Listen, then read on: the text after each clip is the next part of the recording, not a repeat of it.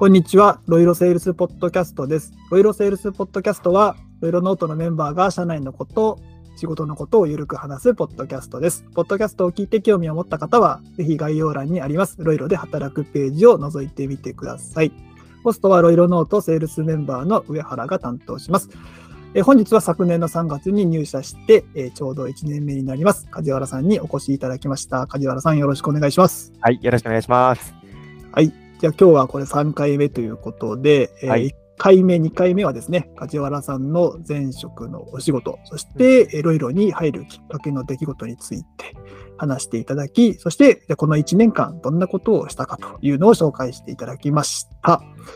で、今日はですね、えー今後2年目になりますので、梶原さんがこんな取り組みをしたいなといったところを、まあ、僕とですね、まあ、ブレストしながらですね、えーお話しできたらなと思っております。はい。はい、ということで、梶原さん、いよいよ2年目が始まります。そうですね。2年目、どんなことしていきましょうかね。ざっくりですけど。まあ、そうですね。引き引き続き、まあ、自分の強みである研修会っていうのを、うんま、たさらに回数重ねながら、うん多くの学校にですね、いろいろな魅力を伝えていけるようにやっていきたいなっていうのが一番あります。うんうんあとは、ずっと、まあ、コロナ禍ということもあって、いろいろの、まあ、研修にしても、イベントにしても、結構オンラインで開催することが多かったので、うんまあ、少しずつ緩和されてですね、いろいろのイベントとかもリアルで始まってはいるんですけれども、なんかいろいろ全体として、なんかこうみんなで集まってできるようなイベントがそろそろできたらいいなっていうふうに感じてます。うーん、確かに確かに。そうですね、確かにね。なんか、本当、やっぱ梶原さんは元教員だから、やっぱ実際僕も時々梶原さんの研修会とかはい。拝見させていただいてますけど、やっぱりその使い方の部分とかね、うんあの先生の目線に合わせてね、ご紹介してくださったりしてる部分は、やっぱりなかなかロイロの今のセールスメンバーの中でもうんない部分だなと思うので、ね、そこは引き続き2年目も活かしてほしいなってはい。思いますし、なんかどんなイベントができるのかなでしょうね。なんか梶原さんあれでしたっけ？なんか何個かイベントにこう見学したりとか、はい。なんか見に行ったりした行きましたあね。とありましたっけ？はい。はいはいはい。なんかもしあれだったら、どんなイベント見に行ったかとか教えていただいてもいいですか？はい。一つは自分の地元の熊本で開催したイベントでは、うん。全国の、えっと認定ティーチャーの方々がうん熊本に集まって、うんで九州でから集まってきた参加者の方々にいろいろのこうより深い使い方をうん。実践を発表してもらうっていうようなイベントを実施しました。うんうんうんうんうん。はいあとは岐阜ですね。岐阜では、えっと認定ティーチャーになりたいっていう先生方がうん。集まって、で、もちろんもうすでに認定ティーチャーになってる先生ももちろんそこに参加していただいて、お互いにこう交流をしながら、1日で認定ティーチャーを目指すっていうような研修を含めたイベントをやりましたね。おお、一日ではい。認定ティーチャーを目指す。はい。面白そうですね。朝からアイディアを、授業のアイディアをみんなで出し合って、うん。出し合ったアイディアを使いながら授業の、あの、いろいろのプロット図ってあの、独特な授業案があるじゃないですか。はいはい。あの授業案に自分のやりたいことを落とし込んでいって、最後はあの Google フォームからいろいろに提出するところまで、うんうんうんうん。解説動画を作って提出するところまでっていう一連の流れを1日でうん実施するというようなイベントでしたね。あ、じゃあもう完全にあれだ、一日で認定ティーチャーになるためのはいプ。ロット図、そして、えっ、と、Google フォームへの投稿っていうところまでを、はい。もう一緒にやっていったっていう。そうです。すごいな、それは。なるほど、なるほど。実際にあれですか、それで、岐阜の先生たちは、はい認。定ティーチャーになった方は？かなり増えましたね。増えましたか？はい。もう先数十人単位で増えましたね。すごいですね。はい。ぱ先生たちもそういうのなんかあれですか？認定ティーチャーになりたいとか、もっと授業を良くしたいみたいな、そういう思いを持っている先生ってやっぱ多いんですか？多いと思いますね。うーん。なるほど、なるほど。はい。でもやっぱり一人で考えてうん、作って提出ってすごく多分ハードルが高くて、うん。これで本当に合ってるのかなとか、うにあの、これで認定されなかったらどうしようとか、そういう不安も多分いっぱいあると思うんですけど、うんいろんな先生が近くにいて、一緒に話しながらできるっていうあの雰囲気は、うん。とてもいいイベントだなっていうふうに感じてます。確かにね、そういうのはやっぱリアルの良さなんでしょうね。うん。隣にいる先生とね、話し合ったりしながらね。オンラインだと絶対できない研修ですね。授業ははいこうやって作れますよっていう説明はできるんですけど、うん。やっぱり先生方それぞれが持ってる思いに合わせてアドバイスしたりとかっていうのはうんなかなか難しいので、あれはやっぱりリアルイベントならではの良さかなと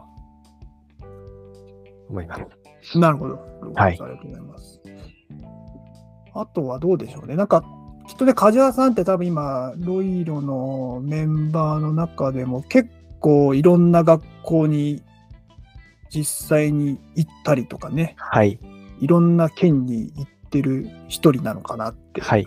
思うんですけど、なんかこうが実際にいろいろ出向いていく中で、うん梶原さんの中で、なんかもっとここが良くなるといいなみたいな、なんかこう全体でのなんかこう課題とか問題みたいなところとかもしあれば、ちょっと梶原さんの方からお聞かせいただいてもいいでしょうか。学校、学校の中。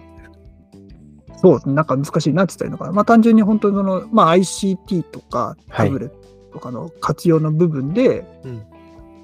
なんか梶原さんの中で個人的に思ってることでもいいですし、なんかもっとこんな風に活用するともっと良くなるのにな、みたいなところとかあれば、うんううんん、なんかあったら教えていただきたいなと思ったんですけど、どうでしょうね。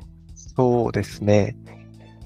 うんまあさっきのリアルイベントの良さともちょっと関わってくるんですけど、ぱりこういったものってこう相談しやすい雰囲気っていうのが。一つあるだけで全然活用の使われ方とか活用率っていうのも多分変わってくるのかなというふうに感じています。なんかそういった風土が校内の中でできてくればうんうん。自然と活用が進んでいくんじゃないかなというふうに思ってますね。うんうんうんうんうん。確かにね。なんか研修会とかも、あの、実際にリアルでやったときに、一人で黙々やってる研修よりかはね、隣の先生同士で、あれ、これってどうやるんだっけっていうのをうんこう相談し合ったり、なんか確認し合っている学校とか先生たちの方が、なんかこう、結果的にね、うまくこう、ロイロノートの活用がはい。進んでるなって、なんかそんな印象は確かにありますよね。うん、僕がいた学校もやっぱりそういった雰囲気を作りたいなっていうのがあったので、もちろん僕一人でやったわけじゃないんですけど、いろんな先生と協力しながらやったんですけど、なんか月うん。1回 ICT カフェタイムっていうのを作って、うん。放課後20分間ですね、月1回、あの、ただ集まって最近抱えてる悩みとか、うん。なんかこんな実践やってみたよっていうのを、もう本当雑談ベースでただ喋るだけ、コーヒー飲みながらっていうのを学校でうん。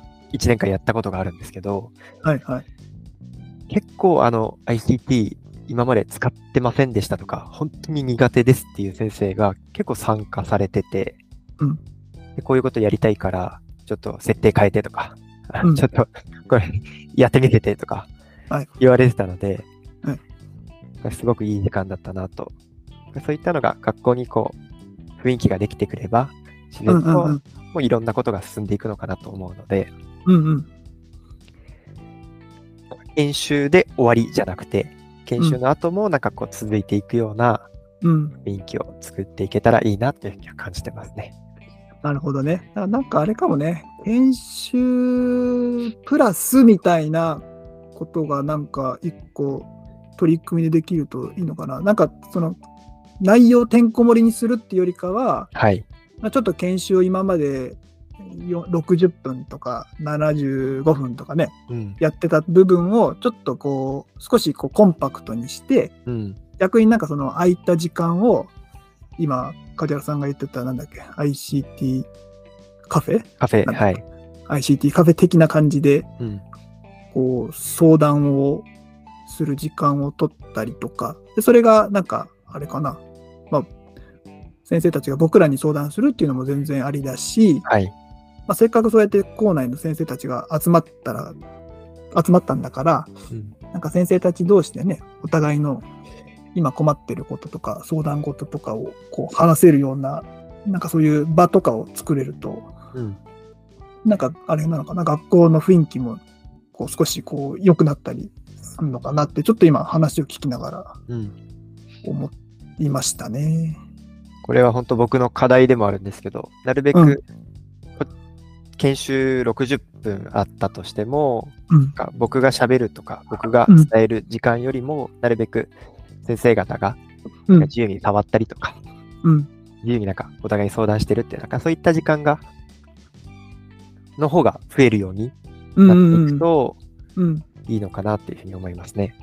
なるほどね。うんあれかもね、研修会っていう名前が良くないかもしれないね。そしたらね、ああ、なんでしょうね。パフェじゃない、やっぱり。だから。カフェですか。なんだろうな。でも、だからその気気軽な感じがいいんだろうね。うん。気軽にこう集まって、まあなんかロイロのこともやるけど、うん。なんかもっとそれよりもね、大事な、お互いの今のね、困ってることとかをこう、お互いに共有し合うとかね、はい。なんかお互いに思ってることを話し合うとかね、なんかそういった場とかを作れるぐらいの方が、結果的にね、なんかロイロの活用にもつながっていくのかもしれないですね。うん。なかなか難しいんですけどね。やっぱどうしても伝えないといけないところはあるので、もちろんね、最販低限は売がね、ね。難しいんですけどね。うん。なんかそれが、なんかいい一言でバスンと言えるといいな。うんなんだろうな。なんなんでしょうね。相談。でもなんかあれだよな。きなんかそういうイベントとかでもなん、ちょっと名前忘れ、合ってるかどうかわかんないですけど、なんかよくワールドカフェとかなんかそういうのああ、ありますね。ありますよね。はい。ワールドカフェってあれ何でしたっけ？なんかあるテーマが何個かあって、うん。そのテーマに興味を持った人たちが集まって、なんか雑談ベースで話すみたいな感じでしたっけ、そうですね。ですよね。ありますね。ワールドカフェとか。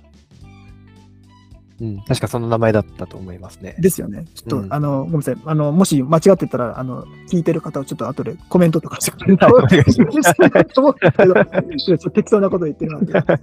でもなんかあれかもね、そういうふうに、ちょっとまあある程度一通りいろいろなことも説明しますけど、うんなんかそういうふうに最後、ワールドカフェ方式で、うん。なんかこのことについて話したい人は、ここに集まってるとかね、ICT のことについてもっと全般のこと話したい人は、前の方に来てとかね、うん。うん。なんか授業のことについて話したい人は、なんか後ろの方に集まってみたいな感じにして、で、その時の今の気持ちとかで先生たちが集まって、お互いのことを話し合ったりとか交流し合ったりとか、うん。なんかそういうとこまで一つプログラムとして持っていけると、なんか面白そうかもね面。白そうですね。それこそさっき話したあの熊本のイベントうは、ん。最後の1時間ぐらいは、うん。その登壇した先生が7人いて、うん。7人の先生がそれぞれテーマ持ってて、ロイロと AR とか、うん。ロイロと,、えー、と図形とかですね、テーマ持ってて、で、参加者の人が自分で椅子を持ってそこに行くっていうスタイルだったんですけど、うん。うん。すごい話が盛り上がっててうん、楽しそうだったので、でなんかこう自分に興味のあることを話せる場を作ってあげる。まあ、それを学校の研修でどの、どういうテーマでとか、うんうんどのぐらいそれをやるのかっていうのは、まあ、考えるところではあるんですけど、そうね。うん、なんかそういった、本当にゆるーく話せるような時間とか、うんうん、最後にね、うん本当ふリフもうフリリフレクション程度として、そういうふうに集まるっていうのは確かにいいかもしれないですね。うん、なるほど。なんか良さそうな気もするな、それは。なんかもうちょっとあれだね、それはちょっと今後また具体的に固めてね。ねいきたいですね。じゃあちょっとなんかもしこれを聞いてくださってる皆さんで、こういうタイトルがいいんじゃないかというのがうんあったら、ぜひコメントとか残してもくれたら、はいもし。かしたら採用されるかもしれませんので、はい。はい。ちょっとじゃあご応募お待ちしてますと。お待ちしてます。ところで はい。ちょっとこんな感じでじゃあ締めていきたいなと思います。はい。はい。ということで、じゃあ最後ちょっと2年目の取り組みということで、ちょっとまだアイディアの種程度でしたけども、ちょっとまたこれを膨らましながら、ぜひ2年目ですね、形にして、また梶原さんと僕も一緒に、はい。新しい取り組みを形にしていけたらなと思っておりますので、梶原さん引き続きよろしくお願いします。はい。こちらこそよろしくお願いします。はい。ということで、ここまで3回にわたって、セールスメンバーの梶原さんに、ロイロノートのこれまでの取り組み、そして、えっと、2年目のアイデア会ですね。といった部分で紹介をしていただきました。このポッドキャストを聞いて興味を持った方は、ぜひ概要欄にあります、いろいろで働くページですね、えー覗いてみてください。ということで、えー、梶原さんですね、3回にあたってどうもありがとうございました。はい。どうもありがとうございました。